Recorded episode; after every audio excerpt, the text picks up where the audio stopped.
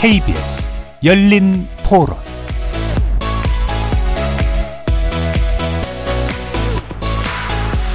안녕하십니까. KBS 열린 토론 정준희입니다.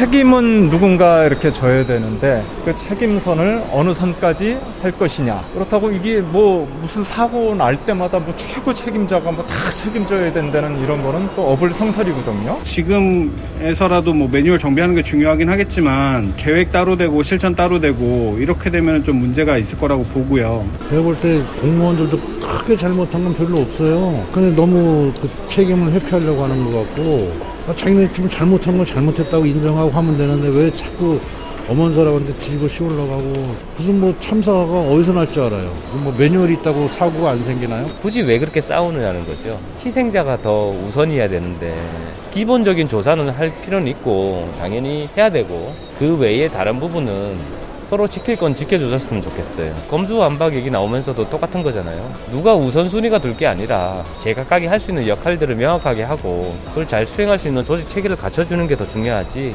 유기적으로 잘 돌아가게끔 만들어주면 될 거를 왜 그렇게 서로 싸우는지 모르겠어요. 거리에서 만나본 시민들의 목소리 들어보셨는데요. 12구 이태원 참사를 수사하는 경찰청 특별수사본부가 출범한 지 2주가 넘어서고 있습니다. 첫 피의자 조사를 진행한 등 수사에는 속도가 붙고 있는 듯 하지만 여전히 자기 수사, 꼬리 자르기 논란에서 자유롭지는 못해 보입니다.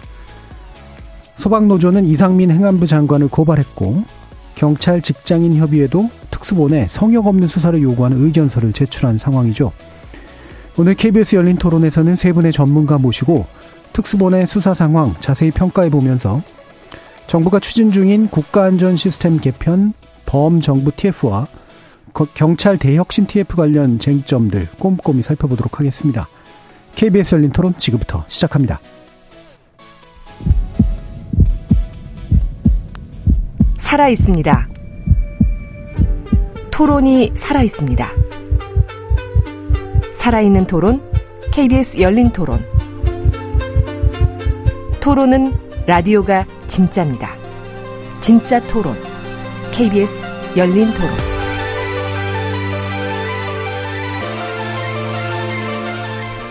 오늘 토론 함께 해주실 세 분의 전문가 소개하겠습니다. 민관기 전국경찰직장협의 위원장 나오셨습니다. 네, 안녕하세요. 민변 12구 참사 TF 공동 간사이신 이창민 변호사 자리하셨습니다. 예, 안녕하세요. 임준태 동국대 경찰행정학과 교수 함께 하셨습니다. 예, 안녕하세요. 자, 문자로 참여하실 분 샵 9730으로 의견 남겨주시면 됩니다. 단문은 50원, 장문은 100원의 정보 용료가 붙습니다. KBS 모바일 콩 그리고 유튜브를 통해서도 무료로 참여하실 수 있습니다. 자, 지금 경찰청 특별수사본부가 이 참사 관련 수사를 맡고 있는데 어, 전체적인 내용을 하나하나 좀 짚어보기에 앞서서 지난 2주간 이루어진 이 수사 과정에 대한 총평을 짧게 먼저 세 분께 듣고 시작해 보겠습니다. 임준태 교수님부터 하시죠. 예, 그 국수본의 특수본이죠. 네. 특수본이고 또 본부장은 지방에 또 경무관급 그 경찰서장을 긴급하게 또 임명을 했고요. 어, 제가 알아봤더니 또 음. 특수본부장은 또 현직 지금 저 경찰청장과 또 경찰 입직 동기로 음. 또 판명이 돼. 뭐 나쁜 관계는 네. 아닌데 네네.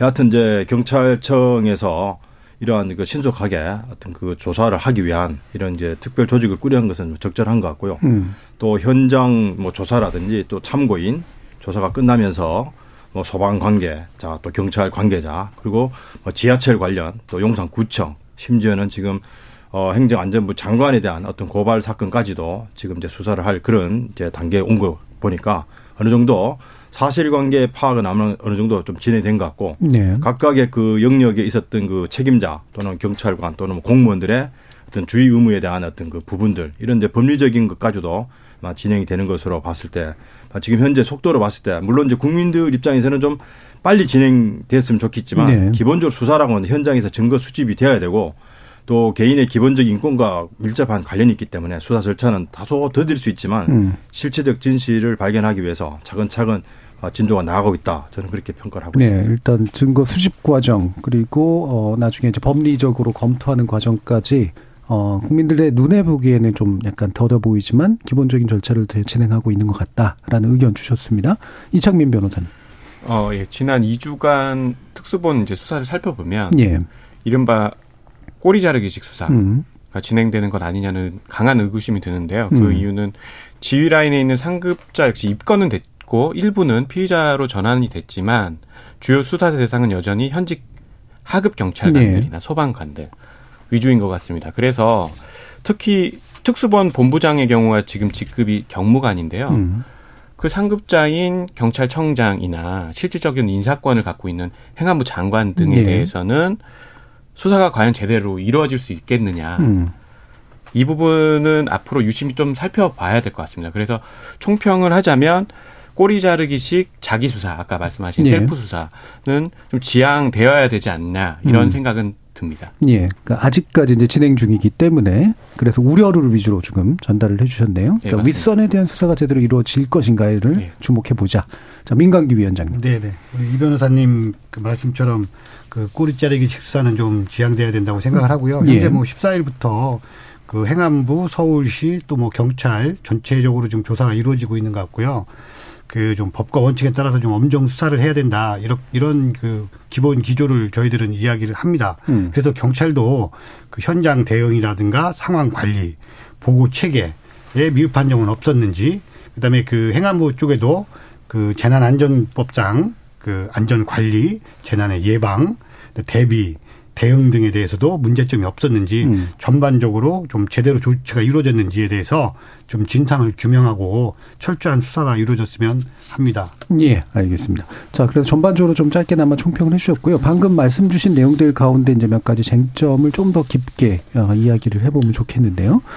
어, 일단 이제 그, 이게 뭐 두 가지가 좀 연관은 돼 있습니다. 이제 결국은 자기 스스로에 대한 수사 가 이제 포함되어 있다라는 것과 함께 그 결과로 이제 결국은 윗선에 보- 비해서보다는 밑에 이제 현장에 있었던 경찰관들을 중심으로 이제 뭔가 수사가 더 많이 진행이 되고 책임을 더 많이 묻게 되는 상황으로 가는 이른바 꼬리 자르기가 되는 거 아니냐 두 가지가 연결되어 있어가지고요 이 부분에 대한 임수태 교수님 더 깊이 있는 얘기를 한번 들어볼까요? 예, 뭐 사실 경찰 조직 내에서 경무관의 위치 또 행정안전부 장관이 상관인의 입장에서는 네. 우리가 통상적인 관계에서는 상급자를 음. 정말 우리가 명쾌하게 수사를 할 수 있을까라는 의구심이 들 수 있습니다. 뭐그 음. 부분은 우리도 어, 당연히 저 우려를 해야 되는데 또 지금 사안이 워낙 중차대하고 온 국민들의 어떤 그 관심이 쏠려 있고 또 수사권 조정 이후에 검수 완박 이후 물론 이제 원복이 됐습니다만은 이 경찰 수사력에 대한 국민들의 어떤 그 기, 뭐 기대랄까요? 이런 부분들을 감안한다면 아마 특수본부장도 자기의 어떤 경찰관으로서 명예를 걸고 최대한 국민들에게 어떤 명쾌한 수사 결과를 낼 것이라 저는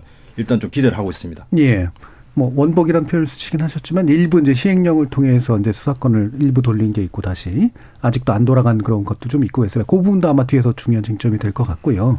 자 그럼 민강기 위원장님께서는 이제 경찰 직장인 협의회 이름으로 어 의- 특수본에 전달한 의견서도 있어서 일단 협의회 측이 어떤 요구 사항을 가지고 있으면 왜 이와 같은 부분을 굳이 지목해서 얘기하고 있는가에 대한 말씀을 좀 부탁드립니다. 네네. 그 참사 발생하고 예.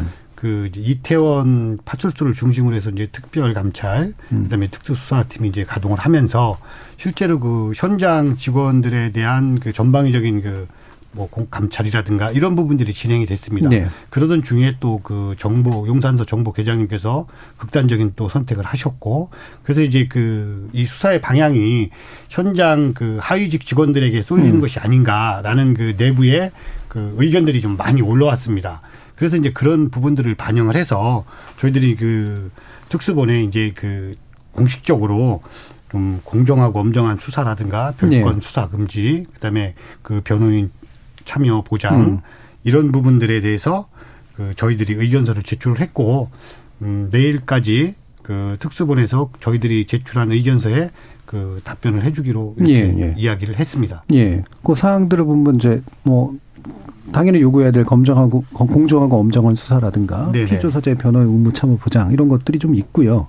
현장 결창관 소환 조사를 좀 최소화할 필요가 있다. 그러니까 특히 수사와 무관한 경우들. 네, 네, 네. 그다음에 아 말씀 주셨던 것처럼 이제 별건 수사나 먼지털이식 수사 금지해야 된다. 이 얘기는 이제 우려가 된다는 얘기잖아요. 방금 그렇죠. 말씀처럼. 만약에 예. 그 전날 뭐 근무라든가 네, 예. 그 사건 나기 전 상황들을 음. 또 이렇게 수사할 수 있는 부분들이 있거든요. 감찰도 네. 마찬가지고요. 또 실제로 수사를 하면서 형사적으로 입건하는 경우도 있지만 형사적으로는 입건이 안 되더라도 내부적으로 징계할 사안이 있으면 이런 사안들에 대해서 또 감찰로다가 인계하는 그런 음. 경우들이 꽤 있거든요. 네네. 그래서 이- 그 사건만 보지 않고 그 전을 본다 그러면 좀 문제가 있다 음. 이런 우려를 좀 이야기한 거죠. 예. 일단 이제 민강기 위원장님께서는 경찰 직장 협의회 차원에서 그런 의견서를 제출하신 내용을 설명해 주셨고 임준태 교수님은 그런 우려는 충분히 좀 이해가 되는데 국민적으로 관심이 높은 사안이고 경찰 수사력에 대한 어떤 일종의 시험대기 때문에 그렇게 만만하게 다루지는 않을 것이다라는 그런 또 기대를 표현해 주셔서요. 이창민 변호사님 다시 좀 말씀드릴까요? 예, 그 이번에 직협 도 지금 말씀하셨지만 어 셀프 수사는 한계가 있기 때문에 아까 말씀드린 것처럼 상관에 대한 수사 등은 뭐 명백히 한계가 있고요. 음. 그리고 뭐 지금 경찰국 설치와 지휘규칙 설치에 따라서 행안부 장관이 현실적으로 지금 실질적으로 지휘 감독권을 행사하고 있는데요. 경찰에 대해서. 그래서 어, 행정부 수사가 가장 큰 또 코어 중 핵심 음. 중 하나인데 네. 그 행정부를 지금 수사할 수 있느냐 그런 음. 역량을 가지고 있느냐 또는 그런 심지어 이게 쉽게 말해서 용기가 있느냐 저는 이렇게 묻고 싶어요. 그래서 음. 이 특수본 수사 분명히 지켜봐야 됩니다. 그리고 증거가 이, 어, 멸실될 수 있고 어, 증거가 은폐될 수 있기 때문에 어, 긴급성 차원에서도 지금 특수본 수사를 잘 하고 용기를 내고 잘 해야 되지만 특수본 수사가 다는 아니다라는 걸 꼭 강조하고 싶습니다. 예, 알겠습니다. 그래서 그 얘기를 바로 이어가지고요. 일단 이제 그 윗선에 대해서 제대로 좀 그러니까 수사가 진행될 수 있는가에 대한 우려를 좀 더 들어가 보면 아, 이게 재난 책임 기관으로서의 역할, 그다음에 법적 책임 또는 도의적 인간의 정치적인 책임 이런 것들이 이제 혼재되어 있는 측면들이 있는데 일단 아무래도 뭐 수사라고 하는 건 법적인 차원들을 알아보는 거니까요. 이 부분에 대한 법률적으로 좀 어떤 검토들이나 아, 이런 게 필요한지 임준택 교수님 먼저 좀 말씀 주실까요? 사실 이건 이제 참사의 어떤 그 상황을 보면 예. 사실 뭐 공무원들의 고의라고 보기는 어렵고요. 통상적인 어떤 주의 의무 위반. 예. 저희가 자기가 어떤 직무상의 어떤 그 역할을 해야 되는데 이런 사전 위험한 상황을 제대로 판단하지 못하고 또 그에 상응하는 조치를 하지 못한 것으로 인해서 사고가 발생한 것에 대한 또 인과관계도 입증을 해야 됩니다. 음. 물론 이게 뭐 얼마나 인과관계가 입증이 될지 우리가 통상 그 학설을 보면 상당한 인과관계 이렇게 얘기를 하거든요. 네. 그러니까 국민들이 느끼시는 어떤 그 법 감정과 우리가 형사 재판에서 어떤 엄격하게 증명을 해야 될 그런 어떤 그 증거의 광치는 좀 다릅니다. 그래서 이 음. 부분 우리가 조금 더 감정적인 어떤 그런 측면을 볼 수는 없는 게 어, 지금 뭐 위선이라고 하는 소위 서울지방경찰청장이나 또 경찰청장 또는 심지어 행정안전부 장관 같은 경우는 사실 뭐 자기 직무와 관련성이 있었을 때 이걸 과연 아, 유기를 했느냐. 크게 보면 직무 유기냐 과실치사냐 이런 건데 과실은 기본적인 어떤 그 우리 요건이 주의 의무가 필요하고요. 네. 또 주의 의무가 보통 사람의 기준을 이해했을 때 예견 가능해야 됩니다. 이게 예를 들면 신의 영역이라든지 자연력 같이 사람이 예상하지만 뭐 천둥이나 번개가 쳐서 사고는 것까지 감당할 수 없거든요. 네. 그런 관점에서 이게 아마 지금 뭐 피의자로 입건이 된다 하더라도 법원에 가서 재판 과정에서 과연 주의 의무의 이 예견 가능성을 이 장관이나 청장이나 서울경찰청장까지한테 물을 수 있겠느냐. 음. 이거는 사실 법적인 문제거든요. 그래서 이 부분은 저도 상당히 좀 조심스럽다. 그러면 결국 우리가 1급 이상의 어떤 그 고위직 공무원들은 사실 직업 공무원제는 아니거든요. 예. 2급까지는 직업 공무원으로 보장을 받지만 그 이상의 고위직들은 대부분 정치적, 도의적 뭐 이런 이제 책임을 질 수 있는 자리이기 때문에 기관장을 많이 합니다. 그래서 과거에 그, 그 경찰 시위 진압 과정에서 농민 한 명이 이 여의도에서 사망했을 때 그 경찰청장이 네. 이제 사퇴를 했었습니다. 이게 뭐 법적 책임보다는 어떤 시위 관리의 어떤 문제로 인해서 농민이 사망했기 때문에 정치적 책임을 진 거거든요. 예, 예. 그래서 우리가 이 법적 책임과 정치적 도의적 책임을 너무 이렇게 혼재해서 봐버리면 안 된다. 비록 저는 뭐 비난 가능성이 청장이나 또는 뭐 이상민 장관에게 있다 하더라도 이 사람들에게 과연 엄격한 형사 재판에서 그 합리적 의심이 들지 않을 정도의 어떤 증거를 우리가 대고 입증할 수 있을까 하는 음. 부분에 대해서 상당히 좀. 예. 그렇다고 본다면 적어도 서울경찰청장 또 경찰청장이나 이상민 장관 같은 경우는 어떤 정치적 책임을 지는 것이 그 직책의 역할에 맞지 않나 예. 이런 생각이 듭니다. 지금 이제 관련해서 소방노조는 이제 이상민 행안부 장관 특수본 고발하면서 특수본이 당연히 이제 고발됐으니까 이제 피의자 신분으로 수사하고 있다고 밝혔는데 내용을 보면 이제 직무유기 문제하고 업무상 과실치사상 문제 요게 아마 법리적으로 좀 들여다볼 문제인 것 같은데요. 어 계속해서 이창민 변호사님 의견 한번 여쭤보죠. 예, 요거를 전반적으로 좀 개괄을 하자면 음. 말씀 그 주신 그 포인트를 짚기 전에 개괄을 먼저 해, 음. 해야지 좀 사안이 잘 보일 것 같아요. 음. 우선 이 사, 참사는 크게 정부 책임과 경찰 책임으로 나눌 수 있고 예. 참사 직전, 그 참사 직전 직후 대응과 그 전에 사전 대비 예. 단계. 어, 정부나 경찰의 의무를 충실히 이행했냐 이렇게 음. 네 가지 관점으로 좀 봐야 될 것 같습니다. 우선 재난 책임에 있어서 정부조직법상 그리고 재난안전법상 행안부 장관이 최고 책임자이고요. 예. 행안부 장관은 국가 지방자치단체가 행하는 재난 안전관리 업무 총괄하고 조정하는 업무, 즉 지휘감독 업무를 하고 있고요. 그리고 지방자치단체를 재난관리 책임기관으로 정하고 있고, 즉 서울시 역시 용산구 역시 각 조례를 만들어서 재난 책임 기관으로 네. 어, 역할을 해야 됩니다. 그래서 이에 따라서 뭐 서울시 용산구는 사전에 헬로윈데이처럼 어, 다중운집이 예상되거나 우려되거나 다중운집이 있어서 질서 유지가 필요한 경우에는 안전 대책을 세워야 되고요 사전에 예, 그런 의무가 있고요. 뭐 경찰 역시 경찰법, 어, 경찰관 직무집행법상 다중 인파 운집으로 인한 위험 발생이 우려되거나 위험 발생 상황을 인지했을 경우에는 음. 사전에 이를 대비하거나 현장에서 위험 발생 방지 조치를 취해야 할 의무가 있습니다. 정부는 이제 국가 국민이 볼 때는 시민이 볼 때는 통칭 정부죠. 모두 다 뭐 경찰도 정부고 행안부도 정부고 서울시도 정부인데 어쨌든 정부는 이와 같은 재난 안전 관리를 사전에 전혀 못했고요. 거의 전혀 못했죠. 뭐 문건이 뭐 몇 개는 드러났지만 사전에 이행하지 못했고 그리고 경찰 같은 경우는 참사 당시에 직전 직후 위험 발생 방지 의무, 위험 발생이 확대되는 것, 피해가 확대되는 것을 방지해야 될 의무를 거의 뭐 이행하지 못했습니다. 네. 그래서 이런 총칭 주의무 위반으로 인해서 이런 참사의 결과가 발생한 것이고요. 그래서 국가의 중대한 이러한 과실을 인정할 수 있을 것입니다. 따라서 어, 국가는 희생자 유가족이나 부상 당하신 분들한테 우리 민사법상 손해배상 예. 책임, 국가 배상을 해야 될 의무를 지고요.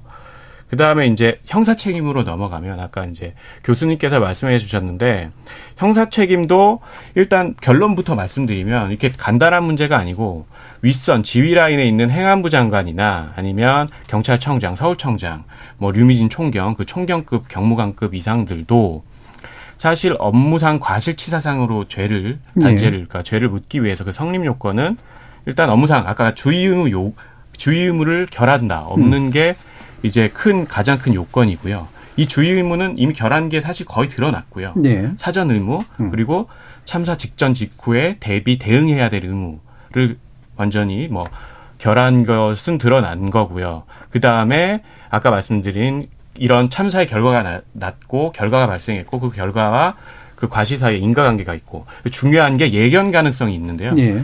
이러한 과실 주의 의무를 완전히 결하했을 경우 어느 정도 결하했을 경우 이런 결과가 사망이나 부상의 결과가 발생할 수 있냐 이런 결과를 예상할 수 있냐 이런 예견 가능성이 있는데요. 여기서 핵심은 지휘 라인은 그럼 형사상 죄를 묻기 위해선 보고를 받았어야 됩니다. 음.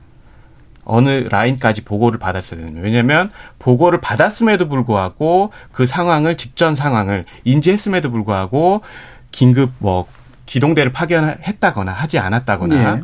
어 구조대나 아니면은 뭐 어, 경비 경찰 인력을 파견하지 않았다 이러면 정말 커다란 과실이잖아요. 그래서 참사의 피해가 확대되고 그래서 어느 선까지 보호가 됐냐 이게 좀 핵심인 것 같습니다. 어쨌든 법적 책임에 있어서 업무상 과실치사상을 묻기 위해서는 어디 라인 지휘 라인까지 보고가 됐냐 이것을 특수본이 음. 밝히는 게 핵심일 것 같고요. 예. 다만 마지막으로 우려되는 점은 지금 오늘 국회에서 증인으로 출석해서 류총경이 112 상황 정보 그 관인 류총경이 자기가 11시 39분 경에 정보 보고를 핸드폰을 통해서 받았다고 하는데 예. 근데 의문점인 건 당시 당직이 이 총경만이 있는 것은 절대 아니거든요. 예. 예, 여러 팀이 있고 있는데 다른 루트나 개인 핸드폰이나 무전으로 통해서 윗선에 보고가 됐을 거라고 저는 생각을 해요. 예. 예, 근데 어 보고를 다들 늦게 받았다. 음. 그래서 당시 참사 직전 6시부터 10시 경까지의 예, 긴급대를 뭐 구도, 기동대를 파견하거나 그런 여력이 없었다. 왜 예. 알지 못했으니까. 그래서 그냥 어디 선까지 보고를 딱 자르는 거 아닌가라는 저는 법률가로서 예. 상당한 의구심이 있습니다. 예, 예. 일단 이제 민사적으로는 책임을 질 부분들이 굉장히 많고 형사적으로는 좀 더 좁혀지긴 하지만 어, 기본적으로 정부나 경찰 측에서 사전 사후에 아, 책임을 다하지 않은 문제들에 대한 아, 걸쳐져 있는 면들이 분명히 있는데 핵심은 보고 문제다. 맞습니다. 그런데 현재까지 보면 이 보고를 마치 늦게 받았거나 잘 안 받은 것처럼 이렇게 가는 그런 경향이 있어서 제대로 들어갈 필요가 있다. 자, 이런 의견 주셨어요. 자, 그러면 예, 다시 민관기 위원장님께도 여쭤봐야 될 텐데, 아, 이런 지- 지금 논의된 부분들에서 어느 정도까지 지금 보고 어, 책임을 묻는 그런 방식들이 돼야 될까 말씀 주시죠. 음, 우리 그 변호사님께서 말씀하셨지만 그 보고를 받고 조치를 취했느냐 그러지 않고 보고를 받지 못해서 이제 저는 이제 그렇게 생각을 합니다. 지금 현재 통상 그 현장에서 112 신고를 하면 서울 경찰청 112 상황실에서 접수를 하고요. 예. 그 다음에 그 해당 경찰서 상황실로 다시 내려보냅니다. 음. 그 다음에 그 관할 지구대나 파출소로다가 신고를 접수를 하거든요. 음. 반대로 이야기를 하면 그 112 신고를 나간 현장 경찰관이 아 여기 인원이 좀 더 와야 될 것 같습니다. 라고 이야기를 하면 경찰서 상황실에서 접수를 하고 음. 그죠? 그러면 경찰서 상황실에서 지금 현재 우리 경찰서 그 인원 중에 여유 인원이 있는지 나갈 수 있는 인원이 있는지를 판단을 하는 게 1차 그 상황실에서 해야 될 몫이라고 보고요. 예. 그다음에 이제 만약에 지금처럼 이렇게 그 사전에도 10만 명 정도 운집이 된다고 예상을 했고 지금은 그 해산하는 인원보다 유입하는 인원이 더 많으니까 이 사- 사건책을 해결- 해결을 못 하는 거잖아요. 그랬을 때 이 부분이 왜 그 상황 관리관에게 유충경한테까지 보고가 안 됐는지 음. 저는 그 현장에서 봤을 때 만약에 이게 그 이태원에서 범죄 신고로 접수됐다면 음. 과연 뭐 5대 5 폭력 사건이 발생했습니다. 아니면 뭐 흉기를 들고 뭐 난동을 부립니다. 이렇게 했으면 바로 보고가 됐을 거라는 생각을 합니다. 근데 그 인파가 많다. 그 압사할 것 같다. 이러다 보니까 약간 안전 재난 쪽 예. 그러니까 주무 관청이 소방청이다 보니까 이런 부분들에 대해서 좀 간과하지 않았나. 음. 아, 소, 그냥 그 근무자가 소방청이 좀 바빠지겠구나. 음. 뭐 이런 생각들을 좀 했을 가능성도 있고요. 예. 다만 이제 그 전체적인 악- 맥락은 수사를 통해서 그 현재 그 무전으로 하는 것들은 전부 그 녹음이 돼 있거든요. 예, 예. 무전 통한 건. 그래서 수사를 통해서 정확하게 어느 선까지 보고가 됐고 어떤 요청을 했는지는 좀 수사를 해서 밝혀내야 될 예. 봅니다. 일반 일부는 이제 중간 단계에서 좀 이렇게 그 보고가 안 이루어졌을 가능성도 있고 네네. 또 일일이 상하신 문제는 사실 유청경 문제이기 때문에 좀 더 다른 어떤 그 수사적인 것을 통해서 좀 파악할 필요도 있고 네. 자 그런 것 같은데 여기서 한 가지 또 짚어볼게요. 어, 현장에 있는 인력들의 느끼는 이제 어떤 압박감이 반영된 것일까 그러면서 이태원 축제 관련 정보 보고서를 삭제한 의혹으로 입건됐던 서울 용산경찰서 정보과 전 정보 계장 그리고 조금 다른 문제긴 합니다만 서울시 직원의 사망 소식이 알려졌습니다. 이 부분을 좀 심각하게 바라봐야 될 그런 요소들이 있다고 생각하시는지 아닌지도 한번 의견을 좀 여쭤볼게요. 어떠세요? 네네.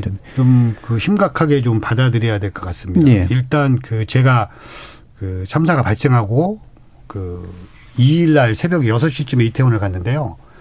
그 현재 그 이태원 그 용산 경찰서가 그 서울에서는 좀 비선호 부서입니다. 음. 그런데다가 그 대통령실이 이전되면서 더더욱 이제 비선호 업무보다. 부서가 됐는데 네. 그게 좀 갭이 있습니다. 그 과장급은 그 진급할 수 있는 케이스가 될 수 있다는 희망이 생겼고요. 예, 예. 밑에 직원들은 이제 사건이라든가 경비 업무가 많아지다 보니까 좀 비선호 부서가 됐거든요. 그렇군요. 그런 상황에서 사실은 그 업무량이 음. 한 30% 정도 증가했다고 지금 통계상으로 나오거든요. 예. 초과 근무를 계속 한다든가 그다음에 경비 그 업무가 많다 보면 수사 형사들도 검거조로 투입이 되거든요. 음. 그러다 보니까 전체적으로 업무량이 30% 이상 증가된 상태에서 이런 사건이 발생했는데 그 이태원 파출소 직원들이 70%가 전부 30대 음. 전후 그 신임 승정들이 많습니다. 그래서 근무를 하면서도 본인들도 상당히 그 트라우마에 지금 시달리고 있고 음. 힘들어 하고요. 또 그 경찰 용산 경찰서도 실제로 그 감찰과 그 특별수사단이 거진 뭐 과장이나 계장급 라인까지는 전부 지금 수사 대상에 올려놓고 수사를 하기 때문에 예. 상당히 어려운 부분에서 경북회장님이 좀 극단적인 선택을 음. 하지 않았나.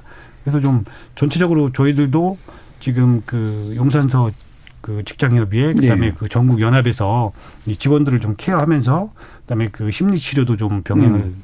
좀 유도를 하고 있고요. 음. 그런 상황이 있기 때문에 예.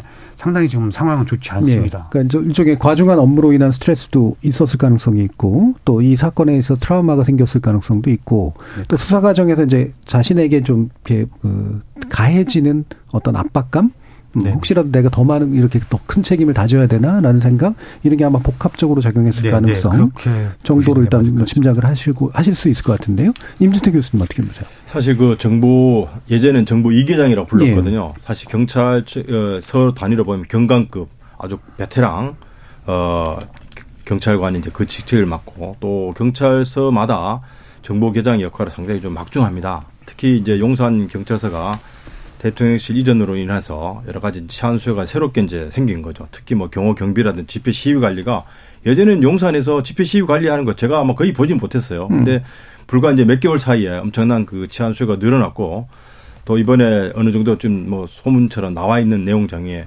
이 정보 보고서 삭제와 관련돼서 중요한 어떤 그 라인에 음. 어떤 정보 계장이 받았을 어떤 심리적 압박 또 대형 참사로 인한 어떤 그에 대한 그 압박도 있었지만 또 이런 이제 정보 보고 문건의 삭제 혐의까지 받고 있는 상황이다 보니까 엄청난 심적 부담을 느껴서 아마 극단적 선택을 하게 된 것 같은데 음. 또 이분이 그 중요한 역할을 했을 것 같은데 왜냐하면 과장이나 또 상급 왜냐하면 지금 정보계장 정도의 어떤 역할에서는 중요한 보고서가 서울경찰청으로 보고될 수 있는 그런 때 상당히 그 고급 정보를 다루는 그런 직책입니다. 그러다 예. 보니까 아마 서울청 정보관리부장하고도 아마 연결이 될 수도 있고 이런 과정에서 자기 상사들 또 부하들 더군다나 또 용산 경찰서의 간부로서 느꼈을 그런 심리적인 압박 때문에 상당히 좀 불행한 어떤 그런 음. 선택을 한 것 같습니다. 예. 이거하고 이제 또 연관져서 다시 또 이제 이창민 변호사님께도 여쭤봐야 될 것 같은데 여기 약간 더해가지고요. 그래서 왜 그 기동대가 현장에 제대로 출동하지 않았나? 아까도 언급된 집회 통제 문제나 업무 과정의 문제 또는 지휘 체계의 문제, 뭐 대응 과정에서의 이제 문제, 그러니까 예비 과정에서의 문제 이런 것들이 복합적으로 있을 텐데 이 부분도 상당히 키그 포인트가 될 것 같아가지고요. 같이 한번 좀 의견을 여쭙겠습니다. 예, 그런 것 같습니다. 지금 좀 운명을 달리하신 분이라서 말씀드리긴 약간 저도 곤란한 부분은 음. 사실 있는데요. 어, 먼저 정보 보고서 삭제 지시 관련돼서 예. 그 용산서 정보 계장님께서 이제 삭제를 지시한 것은 음. 사실 직권 남용죄 음. 그리고 그, 삭, 그 문건 자체는 증거로 기능하기 때문에 예. 증거인멸죄도 음. 해당할 수 있거든요. 그러면 증거인멸죄, 직권남용죄에 이제 피의자로 입건될 수도 있는 거고 그런 음. 중압감도 받았을 수도 있는데 예. 핵심이 그겁니다. 이 정보, 이 저- 용산서 정보 계장님께서 어, 그 하급자한테 문건을 음. 삭제하라고 했는데 그거는 계장님의 의지가 아닌 것이죠. 음. 그 윗선이죠. 아까 음. 말씀하셨던 것처럼 과장, 그 다음에 사후청의 정보부장, 음. 그리고 어, 제 생각인데 이거는 추정인데 음. 아마도 경찰청의 음. 정보국 본청에 정보국까지 거슬러 올라가지 않나 예, 타고 예. 올라가지 않나 그런 왜냐하면 공무원 사회고 이게 엄청난 위계 질서가 있는 그런 사, 사, 사회이기 때문에 아무래도 윗선까지 수사가 도달할 수 있 다는 있었다는 부담감 때문에 음. 어 극단적 선- 선택을 하지 않았을까라는 생각을 들고요. 예. 그런 좀 압박도 있었을 것 같습니다. 근데 음. 이건 전 순, 순전히 추정인데요. 예, 예. 좀 압박도 있었을 것 같고요. 윗선으로부터의 압박. 예, 그리고 어, 두 번째 질문하신 거는 사전에 대응 보고 문건이잖아요. 이게 음. 다중 운집이 예. 예상된다. 그래서 질서 유지가 필요하다. 음. 공공 안녕을 위해서 이런 것인데 문건을 계속 올려도 윗선에서 어느 선까지 받았는지 아직 모르겠어요. 예. 밝혀지진 않았는데 이게 어쨌든 이 문건이 작성되고 생산됐거든요. 음. 근데 이 문건이 윗선까지 타고 올라가서 예를 들어서 경찰청장까지 보고를 사전에 받았다. 그럼에도 불구하고 사전 대응을 전혀 하지 않았다. 예. 행안부 장관 같은 경우도 재난안전 기본법상 이런 사전 조치를 취했어야 되는데 전혀 하지 않았다. 그러면은 일종의 뭐 형사상으로 업무상 과실치사상도 될 수 있지만 음. 그거보다는 이제 국가배상 청구 소송에서 아까 말씀드린 국가의 커다란 과실을 네. 인정될 수 있는 소지가 있는 것이거든요. 그런 증거를 밑선에서 또 이제 삭제하고 삭제를 지시하고 음. 지시한 자는 사람은 음.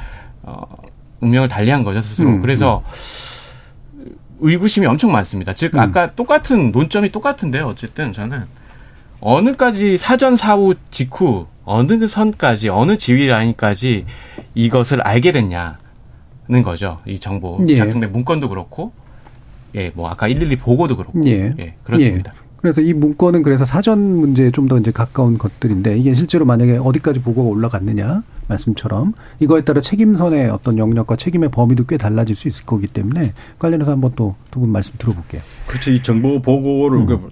그, 그 경찰서장이 일차적인 뭐 수요가 되고요. 음. 이 2차는 뭐 서울경찰청장, 경찰청 최종 어 국가 기관의 생산 정보의 최종 수요자는 정책 결정권이 대통령입니다. 예. 그러니까 사안에 따라서는 뭐 대통령실까지 직보가 될 수 있는 사안도 있고 이건 혼잡 경비 상황이고 또 관내에서 있던 이런 이제 뭐 자발적인 축제 참여를 인하는 어떤 혼잡이니까 아마 경찰서 서울 경찰청까지는 보고될 수 있는 통상적인 우리 치안 정보로서 충분히 그 제가 볼 때는 값어치가 있는 음. 첩보였던 것 같은데 이 부분들이 정확하게 상부까지 전달이 안 되고 어떤 경찰서 안에서 묵살이 돼서 더 이상의 조치가 이루어지지 않았다. 사실은 이 보- 저 정보 보고라는 것은 가치를 따집니다. 이게 뭐 정말 특별 보고를 해야 될지 음. 또 중요한 보고인지 아니면 그냥 참고인지 제가 볼 때는 적어도 용산 경찰서 정보과 직원들이 적어도 정보 요원으로서 생산하는 그 보고서는 이 첩보 수준보다 훨씬 더 예. 상당히 그- 그 경찰에서 관심을 가질 수 있는 수준입니다. 왜 일반 경찰관들이 매월 뭐 두세 건에 쓰는 그 첩보 보고와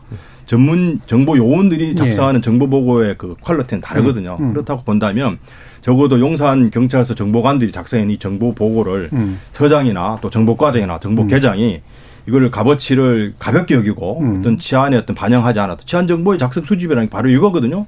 이걸 제대로 하지 않은 것은 또 하나의 어, 문제가 될 수 있고 예. 그 다음에 이제 사후에 이 보고된 내용들을 아마 이게 이제 컴퓨터로 연결되기 때문에 예. 서울청까지도 아마 연결이 됐을 것 같고요. 또 경우에 따라서 경찰청까지 정보 특별 그 우리가 이제 그 프로그램을 통해서 넘어갈 것 같은데 혹여라도 이 그런 쪽까지 불똥이 튈까봐 음. 상부에서 어떤 규정에 따라서 뭐 시간이 지나서 자동 폐기하라고 음. 지시를 했다라고 했을 때 사실 중요한 증거가 될 수 있는 부분이라 예. 뭐 고의적이든 아니면 또 은폐를 하기 위해서 이런 정보 보고서를 삭제하라고 했는지 이 부분은 좀더 수사 네. 과정을 통해서 밝혀져야 될 부분인 그렇죠. 적어도 이제 저- 정보의 값어치 문제로 보면 용산서 적어도 용산서 또는 그 이상 예, 서울청이나 어, 아니면 경찰청이나 이 정도까지 또는 뭐 심지어는 그 위까지도 생각해 볼 수 있는 요소다. 중요한 이제 그 어, 문건이라고 볼 수 있을 것 같고요. 민간 인교위원장. 네.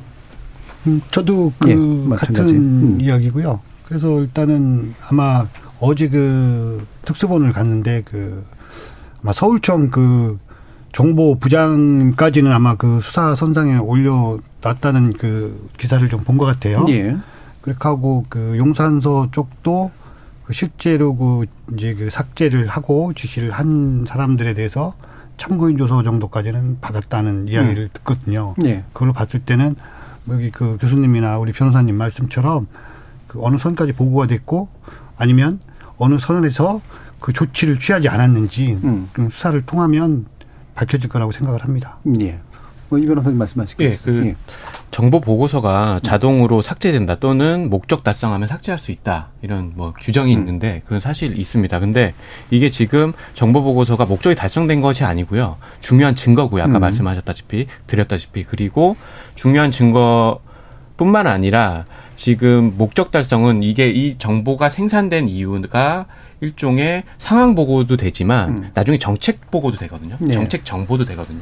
그래서 목적이 달성된지 함부로 자의적으로 판단해서 삭제할 수 없는 것이고 음. 그리고 이 건은 그, 그 자동 장치 뭐 정보 보고 체- 뭐 체계에서 보, 어, 삭제 지시를 한 게 아니고 컴퓨터에 저장된 파일을 삭제하라 네. 이런 것으로 저는 알고 있는데요. 예. 당연히 저- 그것도 역시 문제됩니다. 음. 예, 그래서 이것은 뭐 직권 남용이나 증거인멸죄가 형사상 범죄로 봐야지 그냥 목적이 달성돼서 그냥 자동으로 폐기됐다 그들이 항변하는 것처럼 예. 그렇게 볼 문제는 전혀 아니거든요. 예, 예. 알겠습니다. 자, 이 부분이 그래서 되게 중요한 쟁점이라 좀 자세히 짚어봤고요. 사실 일부에서 어, 이런 경찰 내부의 문제, 구조 또는 보고 체계의 문제와 함께 또 행안부 장관이 과연 여기에 어떤 책임의 연관성이 있는가라는 부분을 짚어봐야 되는데 그거는 뒤에 이제 제도 개선 논의를 하기 위한 2부 논의 앞서서 한번 좀 다뤄보도록 하고요. 지금 일단은 청취자 문자 들어온 거 좀 읽어보고 가죠. 정희진 문자 캐스터.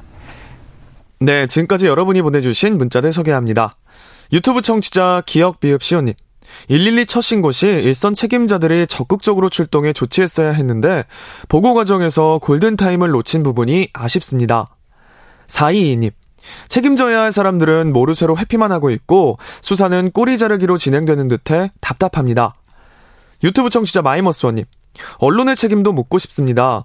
재난재해 주간 방송사는 사회 안전망 감시 기능이 있기에 이태원 현장에 있었던 방송사 취재진이 많은 인파에 대한 재난 위험성을 지적했어야 합니다라고 보내주셨고요. 유튜브 청취자 옥수수빵님. 우리 역사를 돌아보면 국가적 재난 앞에서 지도자들은 스스로의 부덕의 소치를 탓하면서 국민 앞에 고개를 숙였었습니다. 전 그런 지도자를 보고 싶습니다.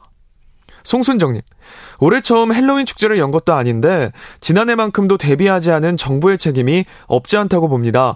정부기관의 회의가 불러온 참사 아닙니까? 819님, 사고 날 때마다 책임 소재를 물으면 행안부 장관 임기를 어떻게 보장합니까? 누가 장관을 하려 할까요? 조재천님, 보고가 늦은 것은 조직 내부의 문제일 뿐, 이를 이유로 상급자가 면제부를 받을 순 없다고 봅니다. 라고 보내주셨네요. 네, KBS 열린 토론. 이 시간은 영상으로도 생중계하고 있습니다. 유튜브에 들어가셔서 KBS 일라디오 또는 KBS 열린 토론을 검색하시면 지금 바로 토론하는 모습 보실 수 있습니다. 방송을 듣고 계신 여러분이 시민 노객입니다. 계속해서 청취자 여러분들의 날카로운 시선과 의견 보내주세요. 지금까지 문자캐스터 정의진이었습니다. 토론이 세상을 바꿀 수는 없습니다. 하지만 토론 없이 바꿀 수 있는 세상은 어디에도 없습니다.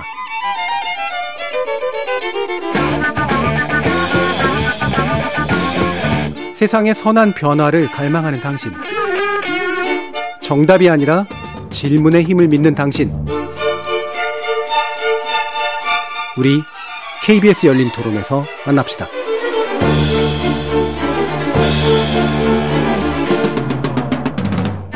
KBS 열린 토론 2부 민변 12구 참사 TF 공동간사인 이창민 변호사, 임준태 동국대 경찰행정학과 교수, 민관기 전국경찰 직장협의회 위원장 이렇게 세 분과 함께 국가안전 시스템 관련된 문제 그리고 개혁과제 등을 진단해보는 시간 갖도록 하겠습니다. 자, 1부 이어서요. 이 부분을 짚으면서 이제 그 TF 문제를 좀 논의해봐야 될 것 같은데요. 어, 일단은 지금 행안부 이상민 행안부 장관은 자신이 경찰의 지휘 감독할 권한이 없다. 그래서 또 지시나 보고도 받은 적이 없다라고 얘기하고 있고요. 어, 과연 그런 권한에 대해서는 좀 법적, 법적 검토를 거치고 있다라고 이제 이렇게 얘기를 했는데 이 부분에 대한 이창민 변호사님 견해를 한번 좀 여쭤볼까요? 예, 우선 경찰 지휘 권한은 차치하고서라도 예. 아까 말씀드렸다시피 행안부 장관은 재난 및 어, 안전의 총괄 책임자로서 네. 이 참사에 대해서 이제 책임을 져야 할 위치에 있는 사람이고요. 그리고 이제 질문하셨던 것처럼 경찰 지휘권에 대해서 살펴보면 음. 정부 조직법상 행안부 장관은 소관 사무의 치안이 규정되어 있지 않아서 예. 치안 사무를 할 수 없습니다. 음. 예, 그래서 원칙적으로는 경찰을 지휘 감독할 수 없었던 음. 것이죠. 음. 예, 지, 지난 30년간 정부 조직법에 치안 사무가 삭제되었기 때문에 그런 예. 건데요. 그런데 이번에 아시다시피 경찰국을 설치해서 음. 행안부 장관은 경찰국을 통해서 예산 및 인사권을 갖게 됐고요. 음. 그리고 경찰청장에 대한 지휘 규칙을 제정을 해서 어, 경찰청장으로부터 주요 정책 및 안건 등을 보고받을 수 있고 네. 보고를 하지 않을 경우에는 행안부 장관이 경찰청장에 대해서 주요 안건, 주요 정책이니까 달라 보고해라 이렇게 요청할 수 있거든요. 그러니까 음. 인사권, 예산 예산권, 어 그 그리고 뭐 지휘를 실질적으로 할 수 있는 거죠. 그러니까. 네. 지휘 감독을 실질적으로 할 수 있는 거죠. 명시적으로는 네. 지휘 감독한다 이렇게 뭐 다 규정은 꼼꼼히 돼 있지는 않지만 인사권하고 지휘 어느 정도의 안건 중요한 건 보고를 하라 아니면 요청할 수 있는 경찰청장에 대해서 그러니까 실질적인 지휘 감독권이 현재는 음. 위법한 경찰국 설치와 위법한 예. 지휘 규칙 제정으로 인해서 있다고 봐야 합니다. 예. 예. 그래서 덧붙이자면 실질적인 그러니까 지휘 감독권이 있는데요. 요게 또 빠져나갈 구멍은 뭐냐면 우리 자치경찰 사무에서 보면 이 안전 재난 관리 위험 방지는 자치 경찰 사무다. 즉 네. 자치 경찰 사무다. 그렇게들 말씀하시는데 그렇지 않습니다. 음. 이게 국가 경찰, 경찰과 직무 집행 법상 위험 발생 방지 의무는 음. 경찰이 총 국가 경찰 를 비롯해서 자치 경찰 모두 다 네. 책임져야 될 모두가 다. 예, 음. 예, 의무이기 때문에 그런 중요 정책, 즉 헬로윈 데이에 많은 인파가 운집될 것이 예상되고 특히나 이번에 사회적 거리두기 해제로 인해서 더 많은 인파가 운집될 네. 것이다 우려된다. 이랬다면 적어도 행안부 장관은 경찰청장에 대해서 안건 중요 안건이니까 그거 어떻게 대비했냐, 대비했냐. 그 안건을 요청할 수 있는 거죠. 주요 음. 정책이니까, 주요 예. 안건이니까. 그런데 지금 이것도 들여다 봐야 되는데요. 요청하지 않은 것 같습니다. 제가 볼 때는. 음, 예. 음. 그래서 이 부분이 어 그래서 되게 중요한 쟁점인데 사실 예전에 논쟁, 그러니까 이 정부 출범 초기에 논쟁했던 게 바로 어 치안사무라고 하는 데 대한 것이 이제 행안부 장관의 몫이 아니다라는 게 법인데 왜 시행령을 통해서 실질적으로 이게 가능한 방식으로 어 시행령 바꾸고 또 규칙도 바꾸고 어 그다음에 경찰국을 만들었느냐 이게 일종의 자충수가 될 수밖에 없는 그런 측면이 있잖아요. 예, 임준태 교수님. 예, 사실은 뭐 이상민 장관 취임 이후에 경찰국 신설할 때부터 예. 사실 문제가 됐던 거고요. 너무 시행령을 통해서 이 모법을 상당히 그 거스르는 그런 조치를 했어요. 그리고는 마치 뭐 당의 당연한 권한인 것처럼 얘기를 했거든. 지휘 권한 있다는 식으로 인사 예산이 전부죠, 사실은. 인사라는 결국 자기 말 잘 듣는 사람 승진시킬 수 있는 엄청난 권한인데 이거를 갖고 있으면서 지휘 권한 없다? 이건 말이 안 되죠. 음. 그리고 속담에 그 사자성에 감탄 고토란 말이 예. 아주 적절한 표현. 예. 달면 삼키고 쓰면 뱉는 이런 그 잘못된 어떤 그 뭐랄까 장관의 모습은 정말 저는 잘못됐다고요. 예. 특히나 이 행정안전부 장관은 우리나라 소위 말해서 치안과 국방은 국가의 중요한 역할입니다. 예. 국방부 장관 함부로 안 하죠. 왜? 국방 전문가를 시킵니다. 최소한 뭐 사등 장군 이상 음. 경험 있는 사람. 안전도 마찬 소방, 방제, 경찰, 치안 이거 그냥 갑자기 법관 하던 사람이 이거 맡을 수 있는 자리가 아니거든요. 예. 최소한 국회의원으로서 행정안전위원으로 몇 년씩 활동하고 이 업무에 대해서 상당한 어떤 국가적 레벨에서 이 가늠할 수 있는 정도의 어떤 경륜이 있는 사람이 이 자리를 가야지 뭐 대통령하고 안면 있고 뭐 고등학교 선후배, 서울대 선후배 이런 식으로 하는 거는 저는 대한민국의 이 안전 문제를 아마 네. 윤석열 대통령이 얼마나 가볍게 뭐 경찰 소방만 장악하면 장악이 됩니까? 왜 업무를 모르는데. 음. 그래서 저는 첫 단추부터 잘못 끼어서 이것까지 왔기 때문에 이상민 장관은 뭐 법적 책임은 차차라도 적어도 안전 행정 업무의 최고 책임자로서는 예, 예. 충분히 어 정치적 책임을 져야 될 그런 예. 입장이라고 보여집니다. 감탄고토란 표현 쓰셨어요. 필요할 때는 권한이 있다 그러고 어 책임을 져야 될 때는 권한이 없다라고 얘기하는 방식이었다는 거죠. 민강기 위원장님. 저는 그 뭐 경찰국 신설할 때 그한 25명 정도 예. 경찰 직협에서 삭발을 했고요. 예, 예. 저도 동안 9일 정도 음. 그 단식을 했습니다. 한 이유가 있거든요. 음. 사실은 그 국민에 의한 치안과 정권에 의한 치안은 분명히 구분돼야 되고 예. 31년 전에 그 정권의 시녀 역할을 했던 우리 경찰의 아픈 그 과거들 때문에 음. 사실은 그 경찰국이 독립이 된 거지 않습니까? 그러면서 국가경찰위원회에 그 제재를 받고요. 예, 민주적 통제를 네, 받는. 네, 네. 음. 민주적 통제를 받고 움직였는데 그 이번에 그 경찰국 신설할 때는 아까 그 교수님께서도 말씀하셨지만 쥐희 인사권 분명히 행안부 장관이 할 수 있다.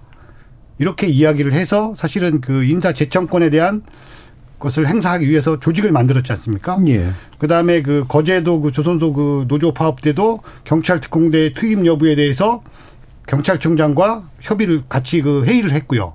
그런데 이번 그 사, 사, 저, 이태원 참사를 보면서는 자기는 아무 지휘 감독 권한이 없다. 음.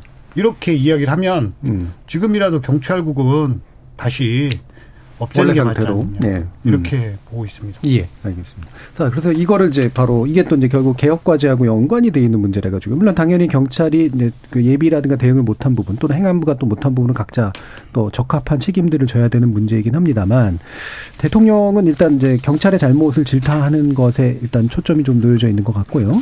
그리고 질타가 나오니까 이제 개혁 TF를 이제 또 경찰을 대상으로 이제 띄운 그런 상태입니다. 물론 어, 재난안전 TF가 있고 그다음에 또 경찰 개혁에 관련된 그런 TF가 있는데요. 이 두 가지를 좀 평가를 했는데 일단은 재난안전 TF 먼저부터 이제 좀 얘기를 해보죠. 이게 이제 이상보 행안부 장관이 이상민 행안부 장관이 맡고 있다라고 하는 점 이 부분에 또 여러 사람들이 이제 비판하고 있는 거 요소가 아니겠습니까? 여기에 대해서 어 일단 임준태 교수님 말씀 주시죠. 예, 제가 아까도 말씀드린 대로 이상민 행정안전부 장관은 소위 법률가 출신입니다. 예. 사후 사건의 어떤 고의성이라든지 이런 판단하는 전문가이지 이 재난 안전 분야의 총 책임자 테스크포스의 단장을 맡는다. 더군다나 현재 뭐 지금 참사가 일어난 이 사고 이후에 그 조사의 대상 또 입건된 그런 입장에서 본다면 과연 좀 우리가 보기도 사실 좀 아, 궁색합니다. 오히려 차라리 외부에 이런 분야 전문가의 어떤 그 역할을 하신 분을 맡겨서 음. 오히려 전문가에게 이런 단장을 맡기는 것이 맞지. 현재 지금 조사를 받아야 될 대상이 안전에 대해서 안자도 잘 모르는 사람을 여기다 또, 저, 높은 자리에 앉혀놓는 것이 과연 국민들이 볼 때 설득력 있는 어떤 그 개혁의 방향인지 저는 좀 의구심이 좀 들고 있습니다. 예. 뭐 다른 분도 크게 다른 의견은 아니실 것 같아서요. 네. 예. 그러면 이제 경찰 TF 문제로 또 바로 넘어갈 텐데, 어, 이 일단 윤 대통령의 이제 이런 요 부분에 중점을 두는 그런 어떤 언급과 이후에 이제 시행이 적절하다고 보시는지 그리고 내용으로 이제 들어가서 내용이 어쨌든 테스크포스 쪽에서 구성했을 때 이게 이후에 대, 재난 대응에 관련된 측면에서 혁신의 어떤 어, 내용들을 좀 품고 있다고 보시는지 한번 좀 평가를 해보죠. 민강기 위원장님 네, 어떠세요? 일단 그 지금 현재 그 저희들이 지금 그 112 대응 체계 개선 TF, 예. 그다음에 인파 관리 대책 TF, 그다음에 그 경찰 대혁신 TF 이렇게 아마 지금 세 개 정도로 음. 나뉘어서 이제 저도 이번에 그 금요일 날 첫 회의를 한다 해서 좀 참석을 해달라고 해서 가는데요. 예. 좀그 현장에서 좀 우려되는 부분은 음. 이 인파 관리 대책 수립 TF 팀에 대한 부분을 상당히 좀 우려를 하고 있어요. 음. 저녁 6시 이후가 되면 예. 그 시민들이 위험한 일이라든가 어려운 일이 닥쳤을 때 전화를 할 수 있는 데가 딱 두 군데밖에 없다는 겁니다. 네. 119하고 112밖에 예. 없다는 거죠. 음. 그러면 밤에 모든 일어나는 대한민국에서 일어나는 모든 일들이 범죄와 연관이 돼 있느냐, 예. 안전할 위험이 있느냐, 또 그런 부분들은 아니거든요. 일반 행정적인 부분들도 있거든요. 음. 예. 그런데 이 그 현재 그 인파 관리 대책 수립 TF 팀은 지금 어, 어떤 형태로 좀 운영되는지 그 아직까지는 제가 음. 확인을 못 했는데요. 이 인파 관리를 한다는 게 과연 이게 경찰에서 해야 되는지 부분이 조금 의문스러운 부분은 좀 있습니다. 예. 이게 재난안전 TF에도 이제 인파관리 안전대책이 부- 물론 들어가 있긴 하고요. 또 경찰 쪽에도 들어가 있긴 한데 자칫하면 이제 네네. 일선 경찰 특히나 야간 업무 같은 경우엔 그렇죠. 대통령께서 말씀하신 예. 음. 부분은 이제 그, 그 핸드폰 위치 그다음에 뭐또 음. 이렇게 데이터 분석을 데- 통해 데이터 분석 예. 등을 해서 한다는데 이건 사실은 그 이미 신고가 인파가 많다고 신고가 들어온 이후의 상황들에 대한 예, 예. 결과에 대한 조정이죠. 음. 예방을 위한 대책은 아니라고 보는 겁니다. 예, 예. 근데 사실은 아시지만 그 다중 운집에 사고가 발생하는 것은 예방을 못했기 때문에 발생하는 부분이라고 저는 한 90% 그게 이상을 훨씬 더 큰. 예, 예방으로 보거든요. 저희들이 그 집회 신고가 들어오면 음. 사실 몇천 명이 모인다, 몇만 명이 모인다 그러면 거기에 몇 개 중대가 투입할 것인가에 대한 예방을 예. 대책을 수립하지 않았습니까? 그러다 보니까 그런 문제점이 없었는데 이번에는 음. 그런 10만 명이라는 인원이 모였는데 예방을 전혀 못한 거죠. 예. 그러니까 주로 이제 경찰에게 주어지는 부담이 과중한 부담이 될 수도 있고 또는 예방 네네. 문제보다는 이제 사후의 문제로 지금 자꾸 집중돼 있는 측면들이 있다. 그렇죠. 자, 이창민 변호사님. 네, 저도 내용을 먼저 말씀드리면 예. 어, 지금 민강기 선생님이 말씀하신 것처럼 사후 대응 측 그러니까 법률가적 시각이 좀 많다. 예, 예. 예, 사후 음. 판단이잖아요. 법률가들이 하는 게 그런 게 좀 내용이 보이고요. 그다음에 이제 우선 원론적인 거를 뒤에 지금 말씀드리겠는데요. 음. 원론적인 거는 이 TF 모든 TF가 구성된 게 지금 저는 적절치 않다고 봅니다. 예, 예. 행안부 장관이 맞건 안 맞건 간에요. 왜냐하면 지금 관리 체계, 보고 체계, 어떤 안전 다중운집 시스템이 제대로 작동하지 않아서 발생한 것이라고 읽힐 수 있기 때문인데요. 왜냐하면 완벽한 제도는 없다고 보고요. 음. 사람이 제도의 허점 그리고 공백을 메워나가야 되는 것이지. 그래서 예를 들면 흔히 뭐 이른바 선진국, 후진국으로 나눈다면 법 체계는 크게 다르지 않거든요. 우리나라랑 이렇게 말하면 좀 그렇지만 인도네시아나 다른 나라들, 네. 가봉이나 아프리카 네, 법이 그- 세세하게 다 규정해 놓는 예, 다 규정하는. 건 아니거든요. 음, 음. 어떤 매뉴얼이 다 있어서 음. 어뭐 영국은 잘하고 한국은 잘하고 그건 예. 아니거든요. 우리나라는 충분히 다중인파 안전관리 매뉴얼도 있었고요. 음. 지금도 있고요. 음. 경찰청이 제가 알기로 2005년부터도 만들고 예. 그거를 지난해까지 매뉴얼로를 작동해서 인파 관리를 헬로윈 축제 당시에 해왔었고요. 음. 서울시청에서도 파견 근무를 나왔었고요. 음. 그러니까 이 매- 이런 지금 TF 만드는 것 자체가 제도가 잘못된 것으로 그런 취지로 읽힐 수 있다. 음. 핵심은 뭐냐면 지금 진상 규명을 하고 책임자 처벌을 하고 그래야지 그런 진단이 나와야지 처방을 할 수 있는 것이거든요. 예. 근데 진단이 안 나왔는데 처방하는 꼴이 돼 버리면 이거는 그렇죠. 예, 네. 너무 저는 심히 걱정스럽습니다. 예. 그러니까 뭐가 문제인지를 정확하게 봐야 제도의 문제였는지 사람의 문제였는지 또는 운용의 문제였는지 이런 것들을 알 수가 있는데 맞습니다. 예. 또 주로는 이제 운용 문제를 강조해 주신 거잖아요. 그러니까 제도가 빡빡하게 잘 돼 있어서라기보다는 현장 대응하거나 또는 지휘 체계 안에서 적절한 탄력적 운용이 가능한 그런 경험과 노하우가 있으면 그 이미 있고 그게 작동할 것이다라고 말씀을 주셨고요. 임준태 교수님. 예, 사실 한국에서 이게 큰 사건이 나면 이 대책 보고서가 그다음 발언합니다. 정말 부끄러운 얘기예요. 예, 그렇죠. 예전에 예. 뭐 일산 초등생 네. 납치 미수 사건 나니까 바로 그 다음 날 이제 음. 전국에 한 천 명 가까이 아동 납치 전담 수사 팀을 각 경찰서마다 배치를 받는. 근데 음. 아무 교육도 받은 거 없어요. 네. 또 지방의 어느 서에는 그런 사건 안날 수도 돼요. 그러니까 지금도 마찬가지. 한국이 워낙 급변하니까 이런 사건 나면 바로 그 다음 날 문서를 아마 잘 쓸 겁니다. 뭐 경찰청이든 뭐 음. 행정안전부 이 브레인들이 탁상이에요. 문제는 이태원 파주소에 있는 직원들이 이걸 잘 해야 되는 거예요. 사실은. 네. 문제는 현장의 말단에 있는 경찰관들이 현장의 주의 사정을 합리적으로 판단할 정도의 경험과 노하우, 교육이 필요하죠. 네. 그래서 어느 우리가 정도의 직권도 있어야 되고요. 그렇죠. 네. 그래서 제가 외국 사례를 보면 미국이나 캐나다 같은 데 이런 사건이 나면 예를 들면 테이저건 음. 이 수년 전에 이제 캐나다 밴쿠버 공항에서 어떤 거 체류하다가 테이저건 만도 연방 경찰에 의해서 사망을 했습니다. 테스크포스 1년을 꾸렸습니다. 우리 음. 1년 안 하죠. 음. 그러니까 이게 한 한 달 정도 하면 보고서 잘할 겁니다. 예. 아마 우리 저 민간기 회장이 아마 경험하셨을 거예요. 경찰청 보고서 A급이에요. 예. 그래서 제가 보고서는 보고서다. 총경 경정 경무관 머리에서 난 보고서가 현장에 있는 경장 경사 경위급 경찰관들이 자기가 몸으로 최대 총기 사격요 범인 대응에 다섯 개 단계를 나눴어요. 음. 그 다섯 개 어떻게 외웁니까? 음. 밤에 야간에 어떤 사람이 흉기를 들었는지 방망이 어떻게 알아요? 그걸 주의 사정은 합리적으로 판단 다섯 개 단계 아 가스총을 쏠 것인가 경찰봉을 쏠- 판단하기 힘들어요. 그래서 음. 매뉴얼은 가급적인 단순해야 됩니다. 간면 왜? 경찰이나 소방은 응급 상황이에요. 예. 보통 사람들이 앉아서 상상할 수 있는 범위를 넘어서거든요. 음. 그렇다고 한다면 이 테스크 포스도 저는 필요하다면 좀 장시간 시간을 두고 전체 경찰, 제가 뒷부분에 조직 문화, 혁신, 업무 역량 이게 하루 아침 됩니까?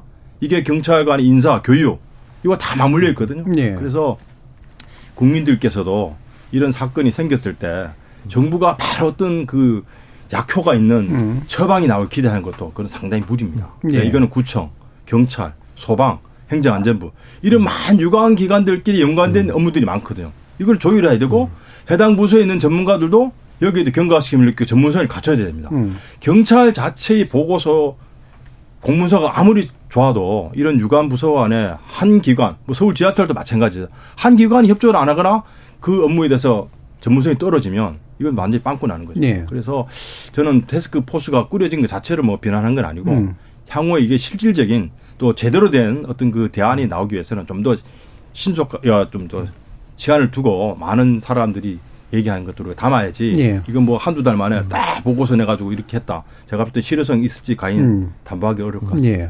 그 TF가 구성된 시점 그리고 TF가 작, 어, 작동하는 기간 그리고 그 결과물 이런 게 이제 조금 뭔가 잘못 맞춰진 듯한 그런 느낌 같은 게 좀 일부 있는데요. 아까 이제 저 저희 시민 의견에서도 나왔던 거기도 하고 그런 건데 이게 그래서 이런 의심들을 하는 것 같아요. 이게 뭔가 어, 사건이 나니까 검경 간에 어, 기존에 있었던 구원 같은 것들이 작동을 하면서 대통령의 의지가 마치 이번 기회에 이제 검찰을 싹 좀 더 정리하고 어, 약간 순치시키고 그러면서 검찰에게 힘을 실어주고 이런 식의 이제 검수 원복 논의까지 나오면서 이런 어떤 전국으로 오히려 활용하는 거 아니냐라는 그런 의심도 충분히 들 수 있는 부분이어서요. 이상 이창민 변호사 이 부분 어떻게 보시나요?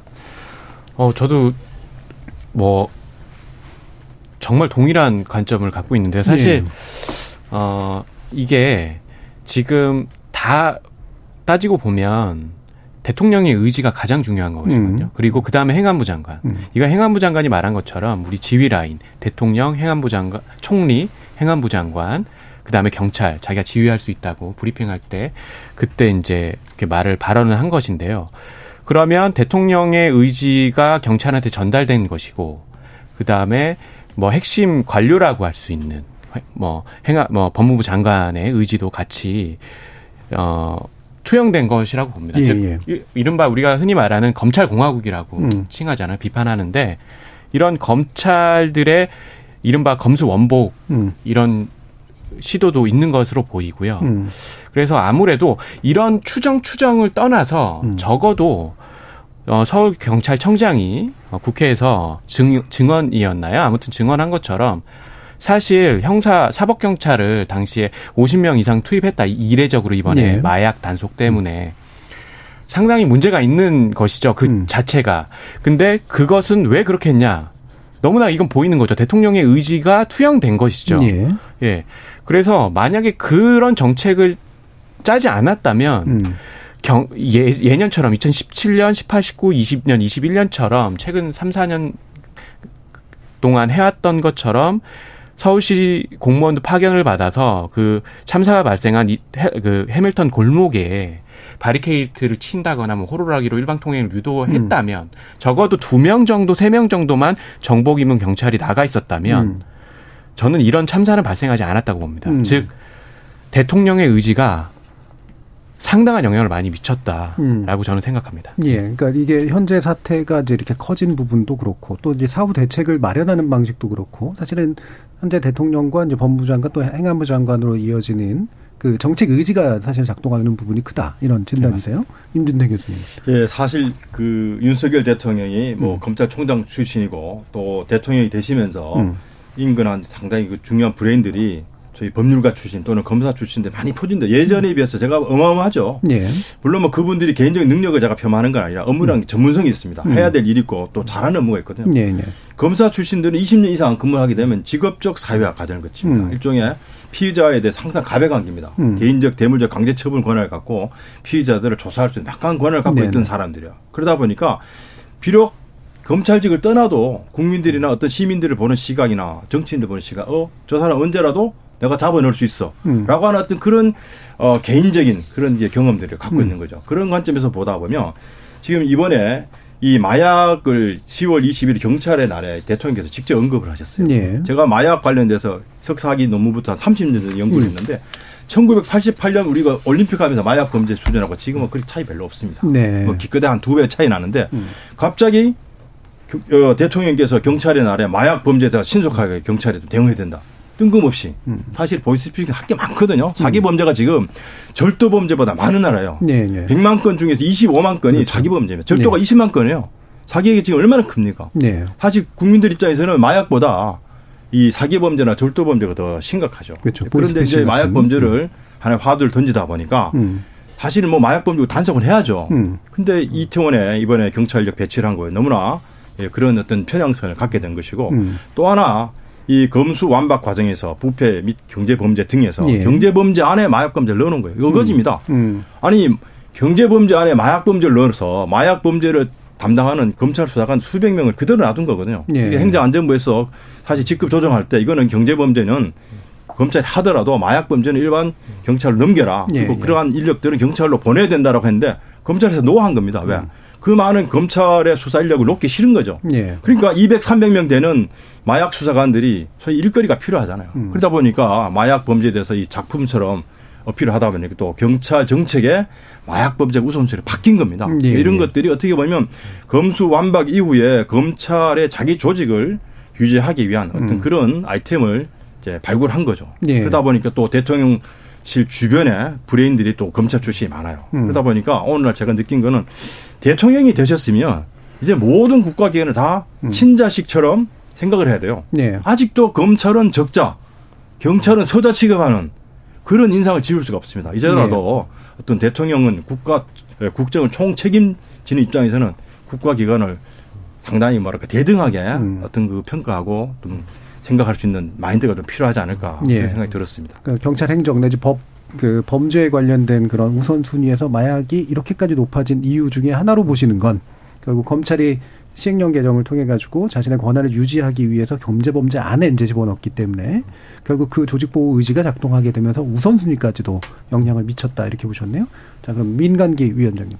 네, 저는 그 이태원 참사 당시에 그 마약 수사 부분에 대해서 저도 뭐 같은 교수님이나 우리 변호사님처럼 그런 생각을 예. 했습니다.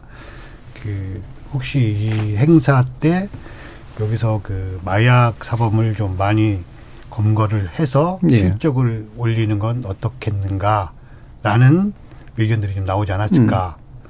그 왜냐하면 그 21년도에 한 180명 정도가 그 기동대가 예. 그 동원이 됐었습니다.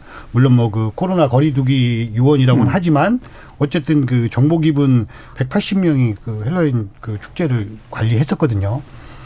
이번에는 전혀 사실은 그 기동대가 투입이 안, 됐, 안 됐습니다. 이 안 됐다는 건 음. 뭐냐면 112 신고를 받고 출동하는 지구대 파출소 요원과 그다음에 그 마약이라든가 그다음에 강력 범죄를 수사하는 형사들은 업무 자체가 다르다고 봐야 되거든요. 네네.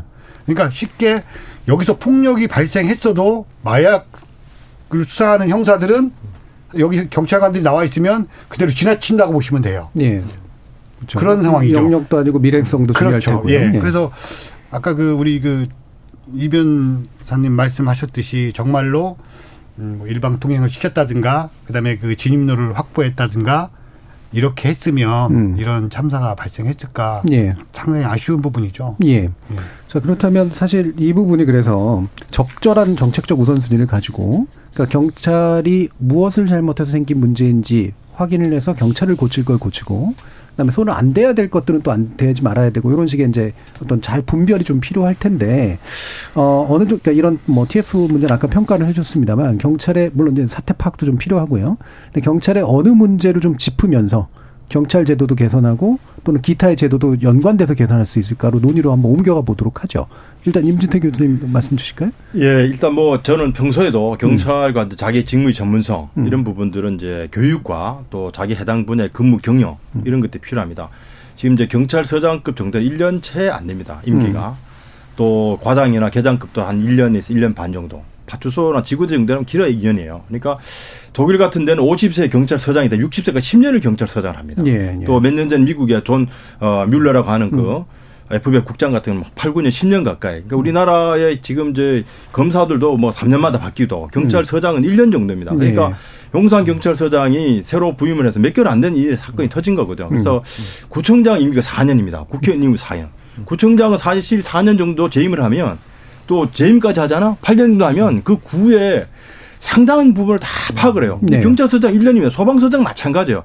그 위급하고 위험한 업무를 취급하는 관서장들이 지역의 사정에 1년 정도, 아마 3개월 정도, 4, 5개월 파악을 했다가 조금 하려고 그러면 바뀝니다. 이거는 정말 우리 경찰 인사 구조에 대해서 어떤 음. 중요한 관서장들이 임기는 최소한 2, 3년. 음. 그래서 그 해당 지역에서 지역 치안을 제대로 파악을 하고 한 1년 정도 아마 근무를 해보셨으면 알 거. 3월 달에 어떤 생, 상황이 생기고 12월 달에 어떤 일이 생긴지 적어도 1년 주기를 거쳐야 예, 그 지역의 어떤 합당한 치안 정책을 수립할 수 있는데 음. 현재 저는 좀 꼽고 싶은 건 관리자들의 이 승진이나 또 보직의 순환이 너무 짧아서 음. 직무 전문성을 상당히 떨어뜨리는 예, 그런 예. 부작용이 있다고 보여집니다. 음, 아까 이 변호사님도 언급 주셨던 국가경찰 또 자치경찰 뭐 이것의 문제 이전에 실제로 자치경찰 하든 뭘 하든 간에 그 직무에서 오랫동안 근무하면서 뭔가 구체적인 내용 파악이 잘 될 수 있도록 만드는 인사 시스템.